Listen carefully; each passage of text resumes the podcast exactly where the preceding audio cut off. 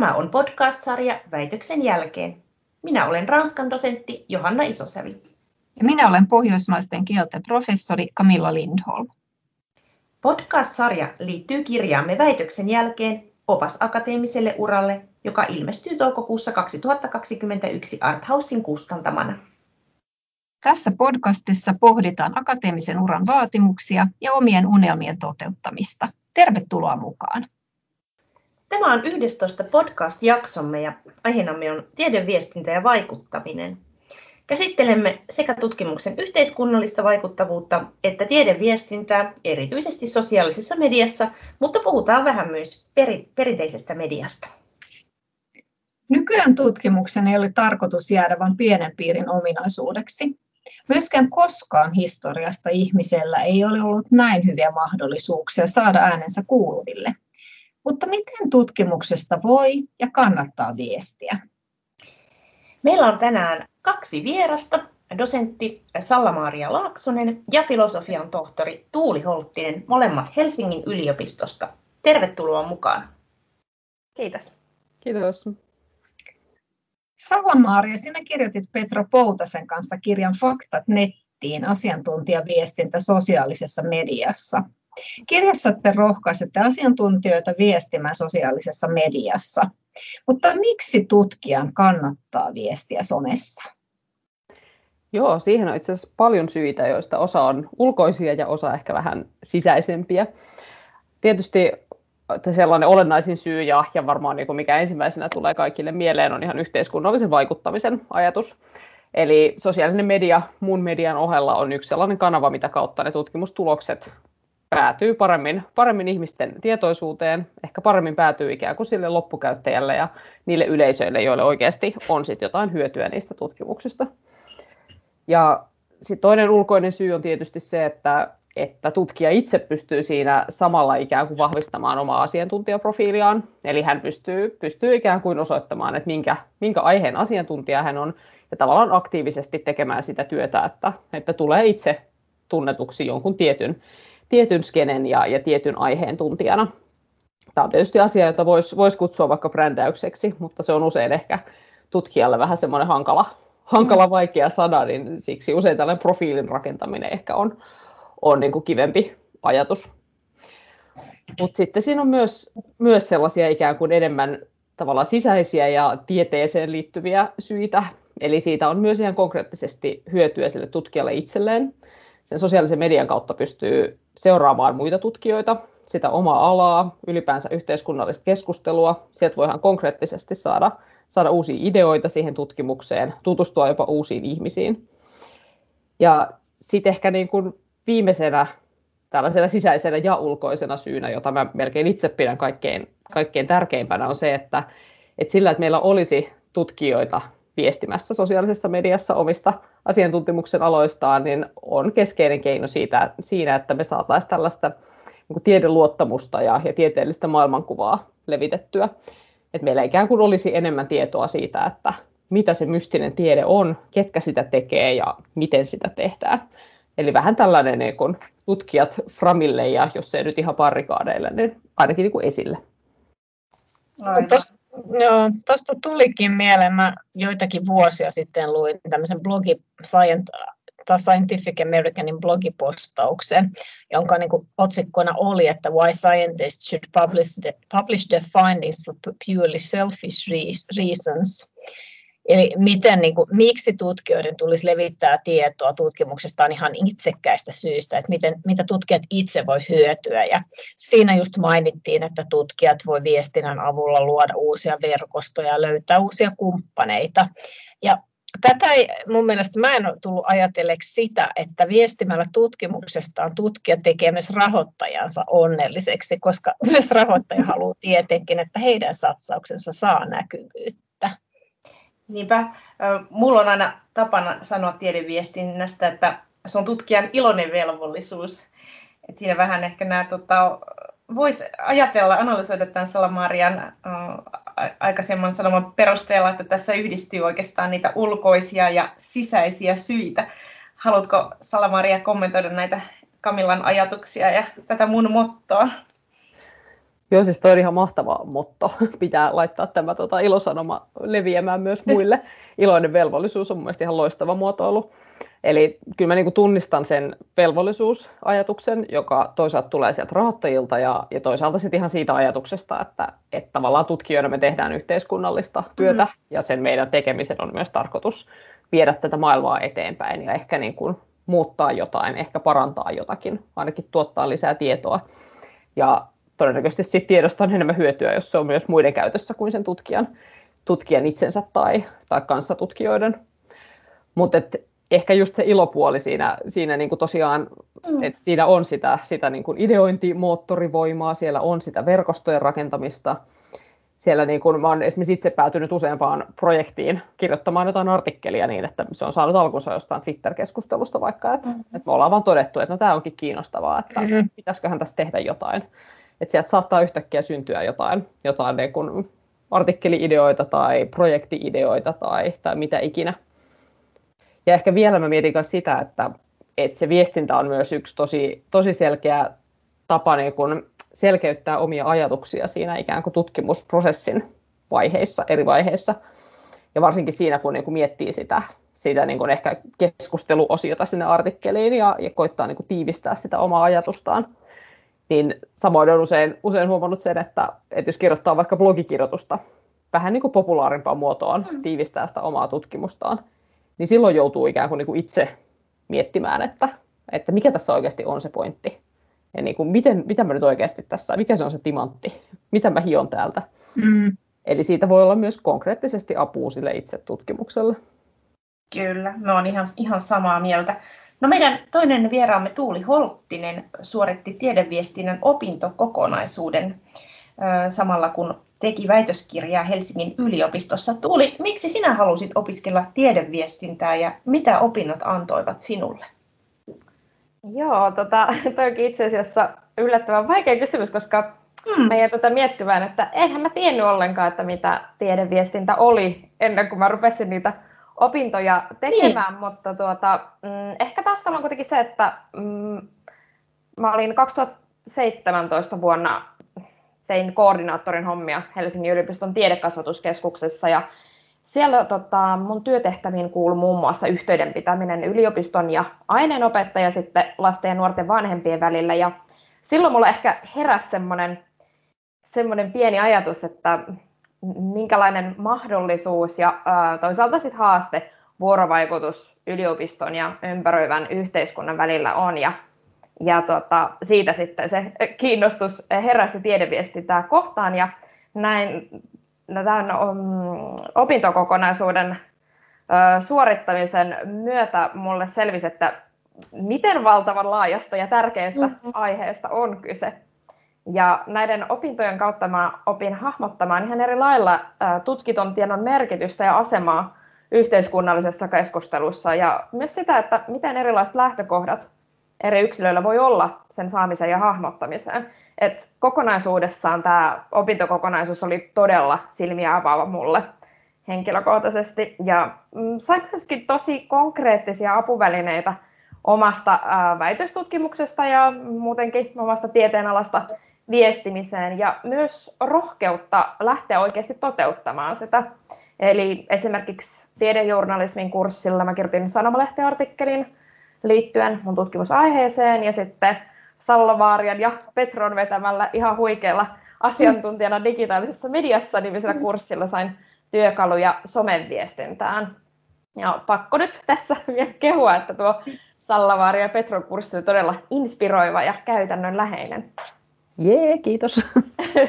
Ihan mahtavaa ja tosi, tosi kiva vähän kertoa tästä, koska kaikki ei välttämättä tunne näitä opintoja vielä kovin hyvin.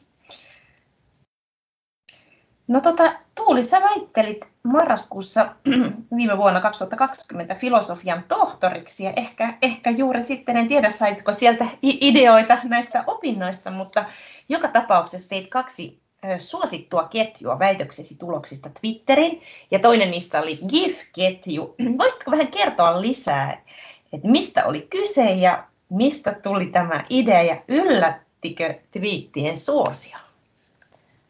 Joo, mä voisin ehkä lähteä siitä liikkeelle, että mä olin tietoisesti tehnyt töitä Twitter-tilini kanssa jo aika pitkään ennen väitöstä, eli jos mä nyt olisin, äh, mun ihan ensimmäiset viitit olisi olleet nämä väitöstviitit, niin mm. eikä hirveän moni ei olisi niitä nähnyt, mutta mm. tuota, mm. äh, mä, olin, mä olin asettanut tavoitteeksi saada tuhat seuraajaa väitökseen äh, mennessä, mikä nyt sitten auttoi näiden twiittien äh, leviämisessä. Ja mitä tulee twiittien ideaan, niin, niin siinä väitöksen alla muistelin juurikin tuota Salla ja Petro kurssia ja sitä, mitä kurssilla oli puhuttu visuaalisuudesta tiedeviestinnän keinona. Ja tota, mä olin kurssilla harmittanut, että mä, mä en ole jotenkin ollut keksinyt, että miten mä voisin visualisoida mun omaa tutkimusta. Ja sitten toisaalta mä olin myös tosi tietoinen siitä, että yliopiston viestintäosasto ei todennäköisesti tulisi tekemään mun väitöstutkimuksesta tiedotetta, vaan tästä väitöksestä viestiminen olisi ihan täysin mun omissa käsissä, niin tota, mm. tältä pohjalta sitten äh, siinä viikkoa ennen väitöstä äh, tein tämmöisen vähän virallisemman tyyppisen väitöstiedote twiitin, jossa annoin sitten tilaisuuden ja väitöskirjan tiedot ja tiivistin tutkimuksen aiheen ja tulokset sellaiseen twiittiketjuun. Ja tämän jälkeen meidän sitten vielä, vielä miettimään, että miten mä voisin vielä helpommin lähestyttävästi ja jopa jotenkin viihdyttävästi viestiä tutkimuksesta. Ja sitten jostakin keksin, että hei, että nämä GIFit, hän, tota, eli nämä pienet anima- animaatiot, niitä käytetään nykyään monessa paikassa, että, että saisinko mä jotenkin puristettua mun tutkimustulokset sillä lailla, että voisin kertoa niistä GIFien avulla. Ja mä en siis todellakaan ollut varma, että oliko tämä lopputulos toimiva siinä kohtaa, kun mä sen hyvin väsyneenä siinä pari päivää ennen väitöstä tein. Ja niin kuin muutenkin nyt uusien asioiden kanssa usein tulee aina vähän semmoinen pieni ääni takaraivossa, että kehtaako tätä nyt kokeilla, mutta, mutta tuota, päätin kuitenkin sitten julkaista sen, sen ketjun ja siitä tulikin sitten oman Twitter-historian suosituin twiitti ja, ja moni kommentoi, että, että se, se asia, mitä, mitä mä siinä kerroin, jäi paremmin mieleen niiden giffien avulla. Eli se oli mun mielestä ihan mielettömän mukava kuulla. Toi oli tosi, tosi upea, upea juttu mun mielestä, loistoidea ja oli aivan mahtavaa, miten hyvin se otettiin vastaan. Salla-Maria, miltä nämä Tuulin ketjut kuulostavat tiedeviestinnän kouluttajasta? Opit on tainnut mennä hyvin perille. No siis ihan mahtavalta kuulostaa ja niitä fiilistelin silloin, kun ne itse, itse Twitterissä näin, että jee. Ja mä kyllä mietin sitä meidän kurssia tavallaan, että, että no joo, että on, on varmasti oppeja, mutta sitten aika usein on myös se, että ihmisiä pitää vaan just tähän rohkaista ja työntää eteenpäin ja sitten kyllä ne oikeasti osaa ja keksii kaikenlaista. Ja niin kuin mun mielestä just nämä Tuulin ketjut ihan mahtava esimerkki siitä, että, että ikään kuin uskalletaan lähteä viestimään sen, sen niin kuin sosiaalisen median omilla viestintätavoilla Eli just, että tällä hetkellä Twitterissä käytetään aika paljon giffejä, no tartunpa niihin. Mm. Että ikään kuin uskaltaa lähteä irti siitä, vähän niin kuin rikkoa sitä, sitä formaattia. Ja mä mietin myös, että, että usein me niin kuin tutkijat saadaan tavallaan sellainen koulutus, jossa niitä tekstejä mankeloidaan koko ajan ihan kauheasti. Mm-hmm. että musta tuntuu, että ihmiset niin kuin tieteen ulkopuolella ei edes tiedä, kuinka paljon palautetta me saadaan ja niin kuin minkälaisen tosiaankin niin kuin rullan läpi se käy se, se mm. yksi tieteellinen artikkeli. Ja se ehkä tekee meistä kanssa sellaisia kauhean kriittisiä helposti niin kuin kaikille meidän omalle tuotannolle. Ja sit siihen verrattuna se sosiaalinen media voikin olla oikeasti hyvinkin salliva just tällaisten formaattien kanssa. Että et jos siellä nyt joku alkaisi tekemään sitten semioottista analyysiä ja katsomaan, että onko tämä giffi nyt linjassa tämän tekstin kanssa vai onko tässä jotain, niin ehkä ne ei olisi, mutta ei sillä ole mitään väliä. Sillä on ihan muu tarkoitus siinä. Joo, tästä tulikin, kun tässä mulle mieleen, kun Tuuli tässä jotenkin ilmaisi vähän semmoista just epäröintiä, että kun, kun rupesi tekemään näitä ketjuja. Ja musta tuntuu, että monet tutkijat vielä epäröi, että kannattaako ja uskaltaako someen mennä. Ja joitakin saattaa jopa niin kuin vihapuhekin pelottaa. Ja Salla-Maaria, mä kysyisin sulta, että mitkä on sun kokemuksesi mukaan tyypilliset esteet tutkijan viestinnälle ja miten näitä esteitä voisi voittaa? No sellaiset, mitä meidän kursseilla ja koulutuksissa tulee esiin, niin kaksi suurinta on ehkä just se, että se vie aikaa ja on pois tutkijan työstä, ja sitten just tämä, niin kun, että se julkisuus pelottaa ja se palaute pelottaa. Ja näissä just se ajankäyttö on ehkä monelle ongelma, että tietysti kaikki tutkijat on tosi kiireisiä ja on niin kuin paljon töitä ja isot paineet, että pitäisi tuottaa julkaisuja ja opettaa ja ehkä kommentoida allekin medialle siinä sivussa, ja se sosiaalinen media sitten nähdään helposti siinä ihan niin kuin irrallisena mm. aikasyöppönä. Ja siinä ehkä usein on sitten se, että, että niin kuin silloin kun sä muotoilet niitä sun ensimmäisiä twiittejä tai, tai ehkä just teet niitä ensimmäisiä ketjuja tai ensimmäisiä blogipostauksia, niin siihen menee vähän enemmän aikaa. Mutta sitten kun se alkaa tulla niin kuin enemmän rutiiniksi ja tutuksi, ja se väline on tuttu ja se ympäristö alkaa olla tuttu, niin siitä voi tulla hyvinkin sellaista oheistoimintaa, joka menee menee vähän sen muun ohessa. Mm. Ja sitten tosiaan just tämä ajatus, mitä, mitä sanoin aiemminkin, että, että mun mielestä se ei ole missään nimessä mitään ekstraa tai, tai muuta kuin se mun tutkijan työni, vaan se on itse asiassa tosi oleellinen osa sitä mm. työtä, koska sillä saa sen tiedon käyttöön ja myöskin se, että mä koko ajan käytän sitä, sitä niin kuin blogaamista esimerkiksi sellaisena ideoiden kehittelyalustana ja testailen, että toimiiko joku argumentti.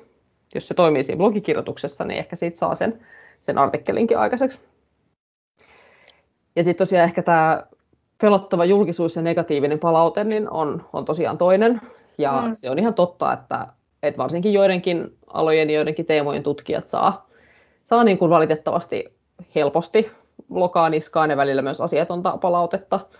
Varsinkin nyt, jos sattuu olemaan jossain tietyissä politiikan teemoissa, vaikka maahanmuuton äärellä tai, tai sitten yllättäen esimerkiksi ravitsemustiede on sellainen, mistä tulee, tulee aika tiukkaa palautetta.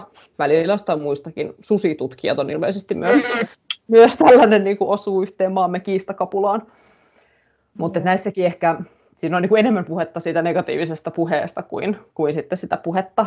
Et, et tosiasia on kuitenkin se, että todennäköisempää on, että kukaan ei kuule, kukaan ei vastaa ja kukaan ei retweettaa, kun että mm. tulisi heti se, se niin kuin 30 vihaista kommenttia.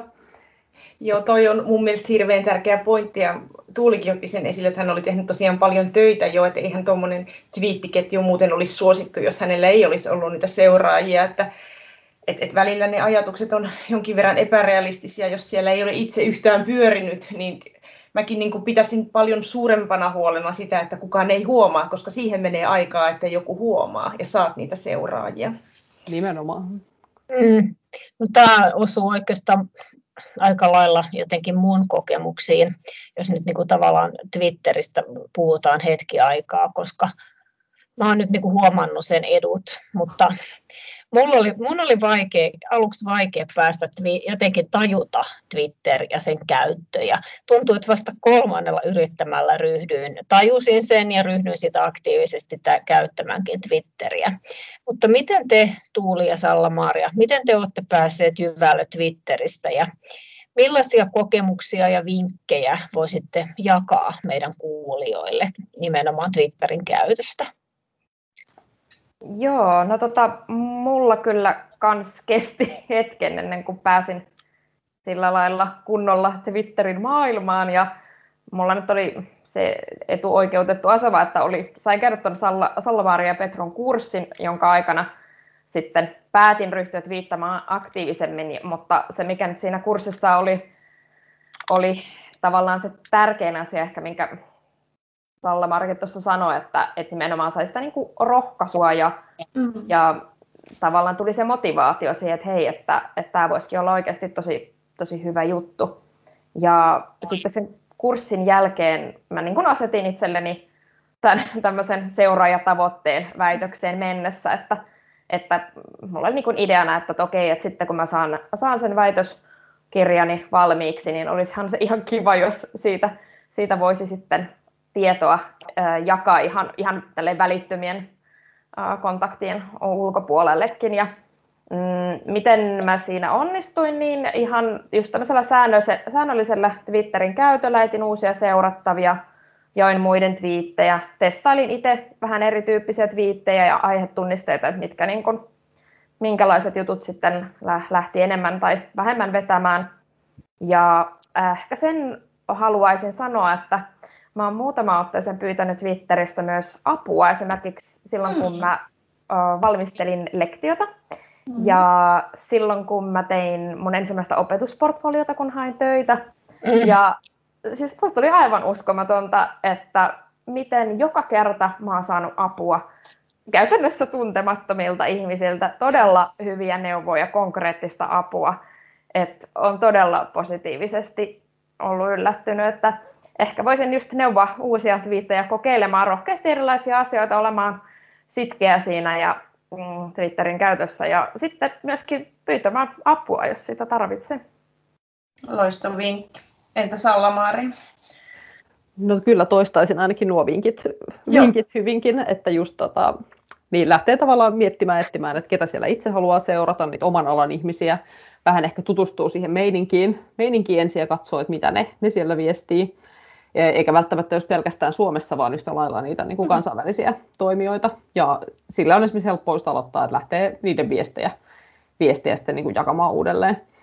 Ja mun mielestä just toi, mitä, mitä Tuuli totesi, että se on niin kuitenkin yllättävän niin kuin sellainen matala alusta se Twitter. Että et se on tosiaan, niin kuin, siellä on ihan ok mennä kommentoimaan sen jonkun guruprofessorin viestiä. Ja, ja se on niin kuin kaikkien mielestä aivan täysin normaalia. että se saattaa olla, niin kuin, en mä tiedä, ehkä tämmöiselle keskimääräiselle suomalaiselle sitten varsinkin niin kuin helpompi tapa jopa networkata ja mennä siellä niin kuin verkostoitumaan ja, ja juttelemaan ihmisille. Ja se on ihan totta, että siellä on just tota, tota, niin kuin tutkijoiden vertaistukea siellä on tosi paljon. Ja korona-aika on varsinkin tosi hyvä, koska ei oikein kukaan ei näe ketään, mutta onneksi kaikki tapaa Twitterissä tai voi tavata. Nimenomaan, nimenomaan. Joo, siis mä oon itse oppinut, että, että koskaan ei myöskään kannata aliarvioida, että mikä ihmisiä kiinnostaa. Tämmöisenä yhtenä esimerkkinä, että mietin tuossa viime joulukuu, kun alkoi, että tuota, minkäs joulukalenterin aloittaisin Twitterissä, kun olin edellisenä vuonna olit viitannut sellaisesta teoksesta, jossa käsiteltiin tämmöisiä historiallisia tiedennaisia ja ihan kivan vastaanoton se sai ja sehän on tämmöinen aihe, joka voi kiinnostaa, kiinnostaa monia ja tota, no mä olin tänä syksynä opettanut paljon ranskan kielioppia, sitten mulla jotenkin se kielioppi pyöri, pyöri niin kuin päässä. Ja tota, ajattelin kyllä, että no, jos mä ryhdyn ranskan kieliopista viittaamaan luukun joka päivä jouluaattoon asti, että ei ehkä ihan hirveän suosio. Siitä seuraa, mutta koska mua huvitti, niin mä aloin viitata. Ja se oli ihan uskomatonta, kun se lähti jo se ensimmäinen twiitti leviämään, että ei mulla ollut aavistustakaan siitä, että kuinka paljon Twitterissä on, on, on ranskan kieliopin janoisia ihmisiä. Et mähän sain satoja uusia seuraajia.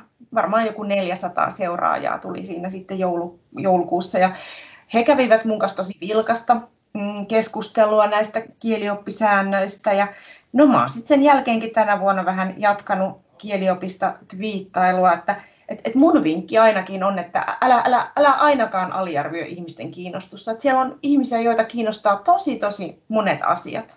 Et jos on itsellä paloa, niin antaa mennä vaan. Just näin.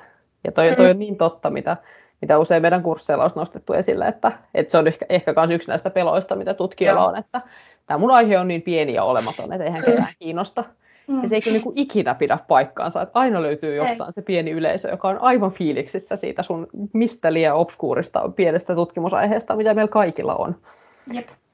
Ja sitten ehkä just se, että, että tavallaan vielä jos miettii sitä Twitteriä ja, ja myös sit muita alustoja, niin niin hyvä myös pitää mielessä, että jos se Twitter ei vaan tunnu omalta ja, ja se tuntuu vieraalta ja sun ajatukset ei mahu sinne, niin älä mene sinne.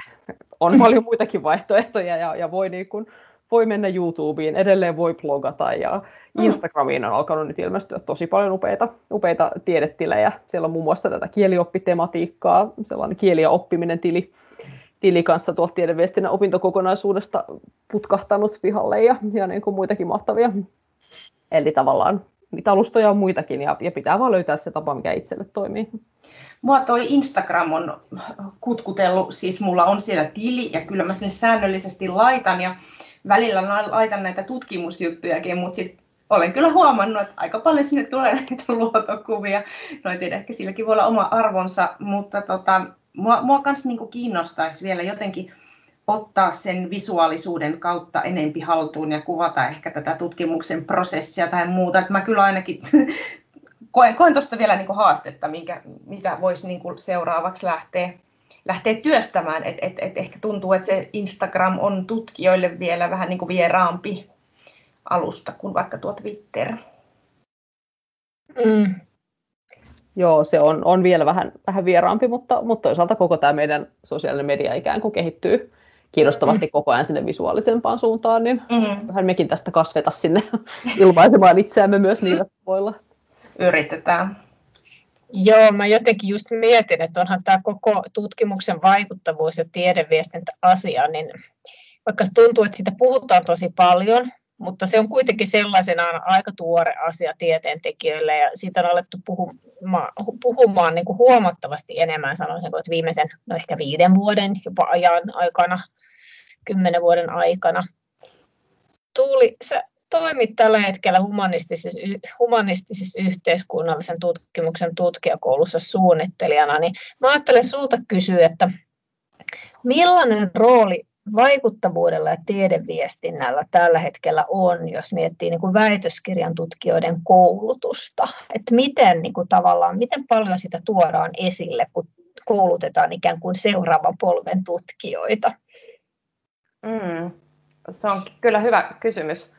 Mm, ja Helsingin yliopiston humanistis-yhteiskuntatieteellisen tutkijakoulun eli HYMYn puolesta voisin sanoa, että että mm, näitä tiedeviestinnän koskevia kursseja tarjotaan kyllä väitöskirjatutkijoille joka vuosi osana yleisten valmiustaitojen opintoja, eli siinä tutkintorakenteessa on yleisten valmiustaitojen opinnot, kymmenen opintopistettä, jonne sitten saa aika vapaastikin, on tosi paljon erilaista tarjontaa, mitä, mitä sinne voi valita, että mitä haluaa suorittaa, ja yksi, yksi vaihtoehto on nämä tiedeviestinnän kurssit, mitä sinne voi ottaa. Ähm, mutta mun oma henkilökohtainen mielipide on, että tarjontaa voisi olla paljon enemmän. Mm-hmm. ja, ja lisäksi äh, nyt tällä lailla äh, tohtorikoulutuksen suunnittelijana mä mietin, että miten, miten voitaisiin kannustaa mahdollisimman monia viestimään tutkimusalastaan jo ennen väittelyä, mm. koska mun mielestä väitöstutkijana on tosi hyvä kokeilla ja opetella erilaisia tutkijan uraan liittyviä asioita. Eli sen takia haluaisin kannustaa väitöskirjatutkijoita rohkeasti jakamaan tietoja ja vuorovaikuttamaan erilaisten yleisöjen kanssa. Mm. Joo. Ja tuossa just ollaankin vähän puhuttu näistä peloista ja mm. mitä kaikkea voi olla, niin, niin tosiaan mulla itselläni mä hyvin tunnistan tuon, mitä Salla Varkin sanoi, että mitä mitä on siellä kurssilla tullut esiin, että, että mulla on ollut kyllä pientä kynnystä sen suhteen, että mahtaako tämä minun aihe nyt kiinnostaa muita ja kehtaanko tuoda niin kuin, omaa tutkimustani aktiivisesti esille. Eli mä ymmärrän tosi hyvin, että jos mm-hmm. omasta tutkimuksesta viestiminen jännittää ja, mm-hmm. ja tosiaan nyt sitten tällä lailla suunnittelijan näkökulmasta mietin, että miten, miten voitaisiin tarjota kannustusta ja, ja sitten myöskin ihan konkreettista tukea mahdollisimman monelle väitöskirjatutkijalle ihan aiheesta ja alasta riippumatta. Mm. Kuulostaa tosi hyvältä ja ehdottomasti on samaa mieltä, että se olisi tosi tärkeää nykymaailmassa. Ja siitä on sitten taas hyötyä niin kuin monenlaisissa töissä myös väitöksen jälkeen. Just näin. Mm. Mä mietin, että yksi tavalla, mikä, mikä tuohon liittyy, on, on se, että me hirveän usein, niin kun, tai tässä mekin tavallaan puhutaan koko ajan tutkijasta, jonka pitäisi viestiä omasta tutkimuksestaan, mm. mutta eihän tutkimus ole yksilötyötä pelkästään. Mm. Ja samoin pitäisi ajatella myöskään, että se tiedeviestintä ei ole yksilötyötä, niin kuin mm. jopa silloinkaan, kun siellä yksilöt viestii, niin, niin silti siellä on ne toiset yksilöt, joiden kanssa ryhmässä keskustellaan ja jotka voi jakaa niitä viestejä eteenpäin ja ritviitata ja tulla tykkäämään ja tulla mukaan siihen vaikeaseen keskusteluun. Joo. Ja sitten myös ihan se, että, että tavallaan monelle se voi olla helpompi aloittaakin sit jossain projektissa tai, tai niin kuin ryhmässä. Et, et vaikka sitten miettii, että täältä meidän kentältä voisi perustaa niin kuin tällaisen blogin ja, ja tehdä sille sen instatilin ja alkaa niin kuin tänne porukalla voidaan miettiä, että mitkä ne teemat on ja työstää niitä, niitä aiheita ja kirjoituksia ja, ja tehdä sitten tavallaan sellaista kivaa ryhmätoimintaa myöskin. Tosi tärkeä pointti. Joo, toi niin kuin oikeastaan mulle tuli mieleen se, että kun mä muutama vuosi sitten itse osallistuin Helsingin yliopiston tutkimuksen vaikuttavuuskoulutuksiin ja oli joku tilaisuus, johon, oli kutsuttu pari asiantuntijaa Iso-Britanniasta, jotka omissa organisaatioissaan oli erikoistuneet tekemään yhteistyötä tutkijoiden kanssa vaikuttavuudesta. Ja he jotenkin viestin tosi vahvasti, että kaikkea tutkimusta voi yleistajuistaa ja kaikesta tutkimuksesta voi laatia suurta yleisöä kiinnostavaa tietoa. Mutta tutkijalla itsellä tosiaan monesti on semmoinen jotenkin lähtökohta, että on tosi kapea alue, että ei tämä ketään kiinnosta. Niin mitä sä sanoisit siihen Salla-Maaria, että miten tutkija voi opetella löytämään tutkimuksestaan tämmöisen suurta yleisöä kiinnostavan näkökulman, että miten tämmöistä asiaa lähtee työstämään? No tässäkin itse asiassa ryhmä voi olla yksi ihan hyvä tapa lähestyä sitä, että et ei tarvitse tavallaan yksinään vaan pyöriä sen oman aiheensa parissa, vaan, vaan niin kuin ottaa niitä kollegoita avuksi. Et jos ei nyt ihan sit yhdessä tekemään, niin ainakin käyttää niitä, niitä niin kuin testilukijoina ja, ja kommentointiapuna.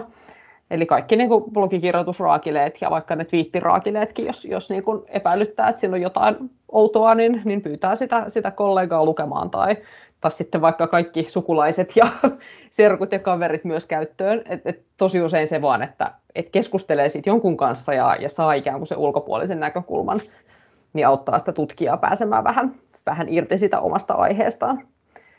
Ja kyllä mä ehkä mietin, vaikka, vaikka Tuuli tuossa totesikin, että ei välttämättä yliopiston viestinnästä tuu, tuu sitä tiedotetta tai sitten tulee se pelkkä tiedote, mutta mut kyllä sitten toisaalta niin kun, niitäkin voi käyttää keskusteluapuna. Mm. Et, et, on sitten niinku usein, sit kun heidän kanssaan on keskustelu, niin sieltä tulee kyllä tämä, että he niinku toivoisivat, että, että tutkijat olisi yhteydessä ja, ja voitaisiin niinku yhdessä miettiä, että, että mikä tässä on se kulma ja, ja niinku mitä voisi tehdä. Ja että meilläkin on Helsingin yliopistossa viestinnässä, varsinkin niin kuin just keskustakampuksella ihan mahtavia tyyppejä, jotka mielellään haluaisi pohtia tällaisia kampanjoita yhdessä, yhdessä niin mm-hmm. tutkijoiden kanssa ja olla mukana tavallaan siinä tekemisessä. Niin kyllä, kyllä niitä kannattaa vaan lähestyä. Ja näihin on myös tutustunut Twitterissä, että se on hauskaa, että tuota, oman yliopiston viestintätyyppiin on tutustunut nimenomaan siellä Twitterissä. Joo. Ja Haluat... ehkä semmoinen, niin jos vielä lisää tavallaan yhdet, että jos nyt sit just jos sitä kollegaa siinä vieressä, niin, niin kanssa sitten välillä käyttänyt ihan sellaista niin kuin, tavallaan persoonaharjoitusta, että, että koittaa vaan niin kuin kuvitella ja miettiä itselleen sen vastaanottajan ja miettiä, että, että mm. kelle sä oot puhumassa ja, ja niin kuin, minkälainen ihminen se olisi ja miltä se näyttää ja mitä se tietää, mitä se ajattelee ja mikä sitä kiinnostaa.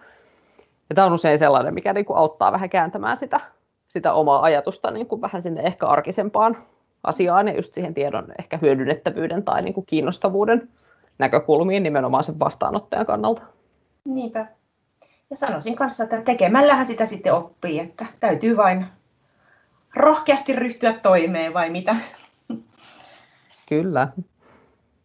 No, me on puhuttu paljon sosiaalisesta mediasta ja sehän on siitä kiva, että ei ole niitä portinvartijoita, kun tutkijalla niitä on ihan hirvittävästi, niitä portinvartijoita. Ja niin kuin Salamarekin osuvasti totesi, että kun aina mankeloidaan ne kaikki tekstit, mutta, puhutaan tässä lopuksi vielä perinteisestä mediasta, että mun mielestä sitä ei todellakaan kannata unohtaa.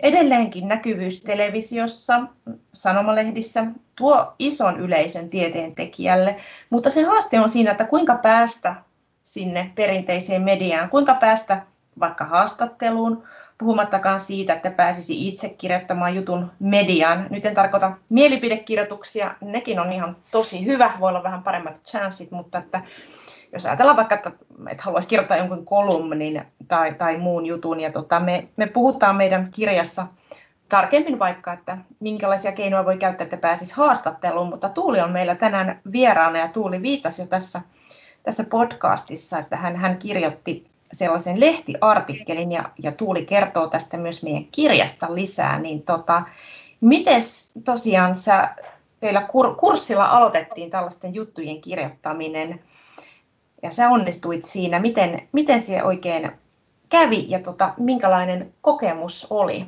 saada tämmöinen oma tutkimusaiheinen juttu julkaistua perinteisessä mediassa? Mm. No itse asiassa se se juttu, jonka mä kirjoitin, niin se ei edes koskenut mun omaa tutkimusta. Niin, no joo, koska, totta. Joo, koska tota, mm, siinä vaiheessa mulla ei ollut vielä mun väitöstutkimuksen joo. tuloksia. Eli tässä nyt voisin sanoa, että, mm. että tota, tiedeviestintää voi tehdä jo ennen kuin se väitöskirja valmistuu. Todella. Ja mm. toki se aihe siis liittyy Joo. väitöskirjaani, mutta, mutta tota, sitten siinä muiden, muiden tutkijoiden juttuihin viittasin ja niistä, niistä sitten kirjoitin. Ja tosiaan siellä, siellä tiedejournalistin kurssilla se sai alkunsa, että siellä, siellä piti niin kuin kurssityönä kirjoittaa omaan tutkimukseen tai omaan tutkimusalaan liittyvä yleistajuinen artikkeli ja, ja siinä tosiaan kyllä pääsi sitten harjoittelemaan tota, mitä Salla Marjakin äsken uh, sanoi, että miettiä sitä, että kuka, niin kun, kuka se voisi oikeasti olla, joka, joka mm. lukisi tätä mun juttua ja mitä se tietää ja mikä sitä voisi kiinnostaa, että millä niin kun lähteä, lähteä lähestymään tämmöistä niin sanottua suurta yleisöä. Ja tota, mm, siellä kurssilla sitten sain palautetta tekstistä sieltä ihan tiedetoimittajalta. Tämä oli tietenkin niin kuin ihan huippujuttu. Ja, mm. ja sitten sen jälkeen, kurssin jälkeen päätin tarjota sitä juttua niin sekä Hesarille että Lännen median lehtiin. Ja, ja sitten Lännen media sen, sen mm, otti julkaistavakseen. Ja jos nyt jotain tämmöisiä ehkä käytännön käytännön juttuja, mitä, mistä kerron sitten siinä kirjassakin, ähm, voisin tässä mainita, niin esimerkiksi se, että mun mielestä ole aivan hirveän lyhyttä 8000 merkin juttua piti lyhentää vielä puoleen ennen, kuin se suostuttiin julkaisemaan. Eli, eli siinä kyllä todella sai niin miettiä, että mikä tässä nyt on se jutun ydin, mitä haluan sanoa näissä neljässä tuhannessa merkissä. Ja tosiaan sitten semmoisella puheenvuoropalstalla Lännen media sen lupas julkaista. Ja, ähm, toki siinä se on, että no, et hei, kehen olen yhteydessä, kun mm. minulla on tämä kir- juttu nyt kirjoitettuna, niin, niin sitten onneksi äh, sinulla Johanna oli tiedossa tuttu kieliaiheesta aiemmin kirjoittanut toimittaja, johon mä ensin otin yhteyttä. No hän ei tietenkään ollut tästä vastuusta, mutta sitten muutaman mutkan kautta äh, löysin kontaktihenkilön, joka vastasi tästä puheenvuoropalstosta. Ja, ja sitten mm, se juttu ilmestyi muutama kuukausi myöhemmin paperilehdissä ja siitä sitten vielä myöhemmin äh, nettiversiona. Ja, ja toinen tämmöinen käytännön juttu, minkä voisin tässä mainita, mm. oli se, että mulle ei ensinnäkään kerrottu, kun se nettiversio mm, ilmestyi, että mä vaan ihan sattumalta jotain omia asioita niin googlailin myöhemmin. Sitten huomasin, että jaa, tämä onkin ilmestynyt täällä ja Jaa, tässä onkin nyt ihan eri otsikko kuin, mikä siis on siis aivan normaali, normaali että paperilehdessä ja, ja, ja sitten netissä ilmestyneessä jutussa, jutussa on eri otsikot, mutta, mutta ihmettä, että ah, okei, eri otsikko ja aivan eri kuvateksti, semmoinen, mitä mä en olisi itse kirjoittanut. Joo. Niin se tuli vähän yllätyksenä niin kuin siinä mielessä, että tietenkään lukija ei voi tietää, että, että tota, nämä muutamat pätkät on jostain, on sieltä toimitukselta peräisin, mm. eikä itseltäni. Eli, eli tämmöisen voi ehkä sanoa niin kuin vinkkinä, että, että siinä voi sitten totta kai toimitus tehdä joitakin muokkauksia. Ja mm, nyt tosiaan tämä tuntuu jotenkin silleen vähän äh, hassulta, että mä kauheasti nyt olen hehkuttanut näitä opintoja, näitä kursseja, mitä, miten ne on niin kuin kannustanut mua äh, eteenpäin. Tietenkään kaikille ei ole mahdollisuutta käydä tämmöisiä kursseja, mutta, mutta tuota, jos vaikkapa olisi kiinnostunut kirjoittamaan tämmöistä yleistä just lehtiartikkeleja, niin, niin on esimerkiksi Tiina Raivaaran opas Tajuako kukaan opastieteen yleistä jos tällainen siellä esimerkiksi on tosi paljon hyviä neuvoja ja sitten salla ja Petron kirjaa ehdottomasti suosittelen myös. Eli, tuota, eli jos vaan on niin kuin omaa innostusta lähteä tekemään näitä, niin kyllä ihan varmasti sitten löytyy myös apuja hyvät vinkit ja näitä me siteeraamme myös omassa oppaassamme. Kyllä, ja me ollaan nyt tässä hetki keskusteltu sosiaalisesta mediasta ja perinteisestä mediasta ja ollaan siirtymässä kohti tämän jakson loppua, niin tässä haluaisin vielä kysyä jotenkin tulevaisuudesta. Että jos nyt miettii, että meillä on tällä hetkellä esimerkiksi Twitter ja Instagram tutkijoiden tämmöisenä viestintävälineinä ja osa tutkijoista tekee sitten jo myös podcasteja, YouTube-videoita, niin miten sä Salla-Maaria näkisit, että millaista on tulevaisuuden tiedeviestintä ja voisiko olla näin, että ryhdytäänkö tutkijoita joskus palkitsemaan siitä se, samalla tavalla kuin pisteitä lasketaan tällä hetkellä tutkimusjulkaisuista? Mielestäni on mahtavaa, että käytit sanaa palkita, koska sitä sen oikeastaan just pitäisi olla. Et mm. Helpostihan meillä on, on tieteessä kaikenlaisia metriikoita, joita, joita lasketaan, ja, ja tällä, tälläkin hetkellä on esimerkiksi altmetriikkaa, joka mittaa sitä, että, että miten niitä tutkimusjulkaisuja on jaettu, jaettu verkossa, ja sitä ikään kuin tavallaan pisteytetään. Mutta periaatteessa se linja on niin, että mitään näitä pisteytysjärjestelmiä ei saisi käyttää yksittäisen tutkijan arviointiin, mm. vaan että niillä mitataan aina niin kuin sitä tiedeyhteisöä tai, tai yksikköä. Mutta tota, tietysti sitten olemme ihmisiä ja ihmisissä on vähän semmoinen ominaisuus, että kun saadaan jotain numeroita, mitä voi mitata, niin me keksitään niille kauhean nopeasti jotain käyttöä ja aletaan tuijottamaan niitä. Et tota, niin, mun mielestä on joo, siis kiinnostavaa tietää, että tuleeko näiden, näiden niin kuin altmetriikoiden tai, tai joidenkin niin kuin Twitter-mainintojen kyttääminen tai, tai seuraaminen niin kuin kasvamaan tulevaisuudessa – siitä on niin kuin nyt jo vähän jotain indikaattoreita ainakin rahoittajien suunnalta. Eli just tähän liittyen siihen ajatukseen, että se, se rahoittaja todellakin on tyytyväinen, jos hänen mm. tutkimuksensa saa näkyvyyttä.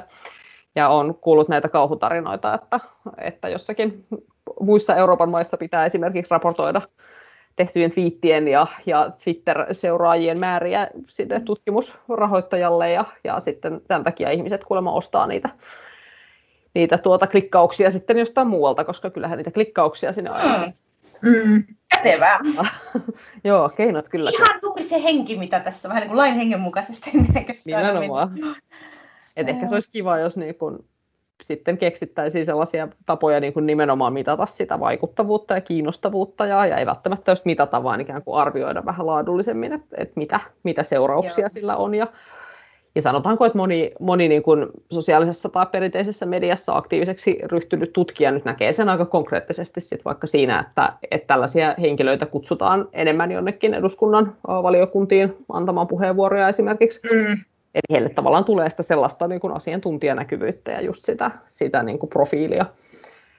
Eli tavallaan jos, jos ja kun meillä nyt on tämä tutkimuksen vaikuttavuuden tematiikka kuitenkin niin kuin paljon esillä, niin kyllä se tutkimusviestintä myöskin siellä verkossa on, on aika oleellinen osa sitä, sitä kaikkea. Mutta ehkä jos miettii tulevaisuutta, niin mä mietin, että se mun oma toive olisi ehkä vaan ennen kaikkea se, että, että sitä tiedeviestintää olisi enemmän ja että millä tahansa verkon areenalla sä voisit myös, myös seurata niitä tiedetubettajia ja instaajia ja tiktokkaajia ja, ja mitä mm. ikinä. Että se tiede tavallaan olisi läsnä siellä meidän yhteiskunnassa sen, sen sosiaalisen median kautta. Ja just tämä, että ihmiset vois vaikka niin kun fanittaa niitä tutkijoita, eikä, eikä niin kuin jotain muusikoita, että se voisi olla yhtä sosiaalisesti hyväksyttävä toiminta, että sä fiilistelet jotakin fyysikkoa tai kirjallisuustieteilijää, ja että ehkä meillä voisi olla urheiluruudun sijasta vaikka tiederuutu telkkarissa, jossa seurattaisiin, että miten meidän tutkijat menestyy maailmalla.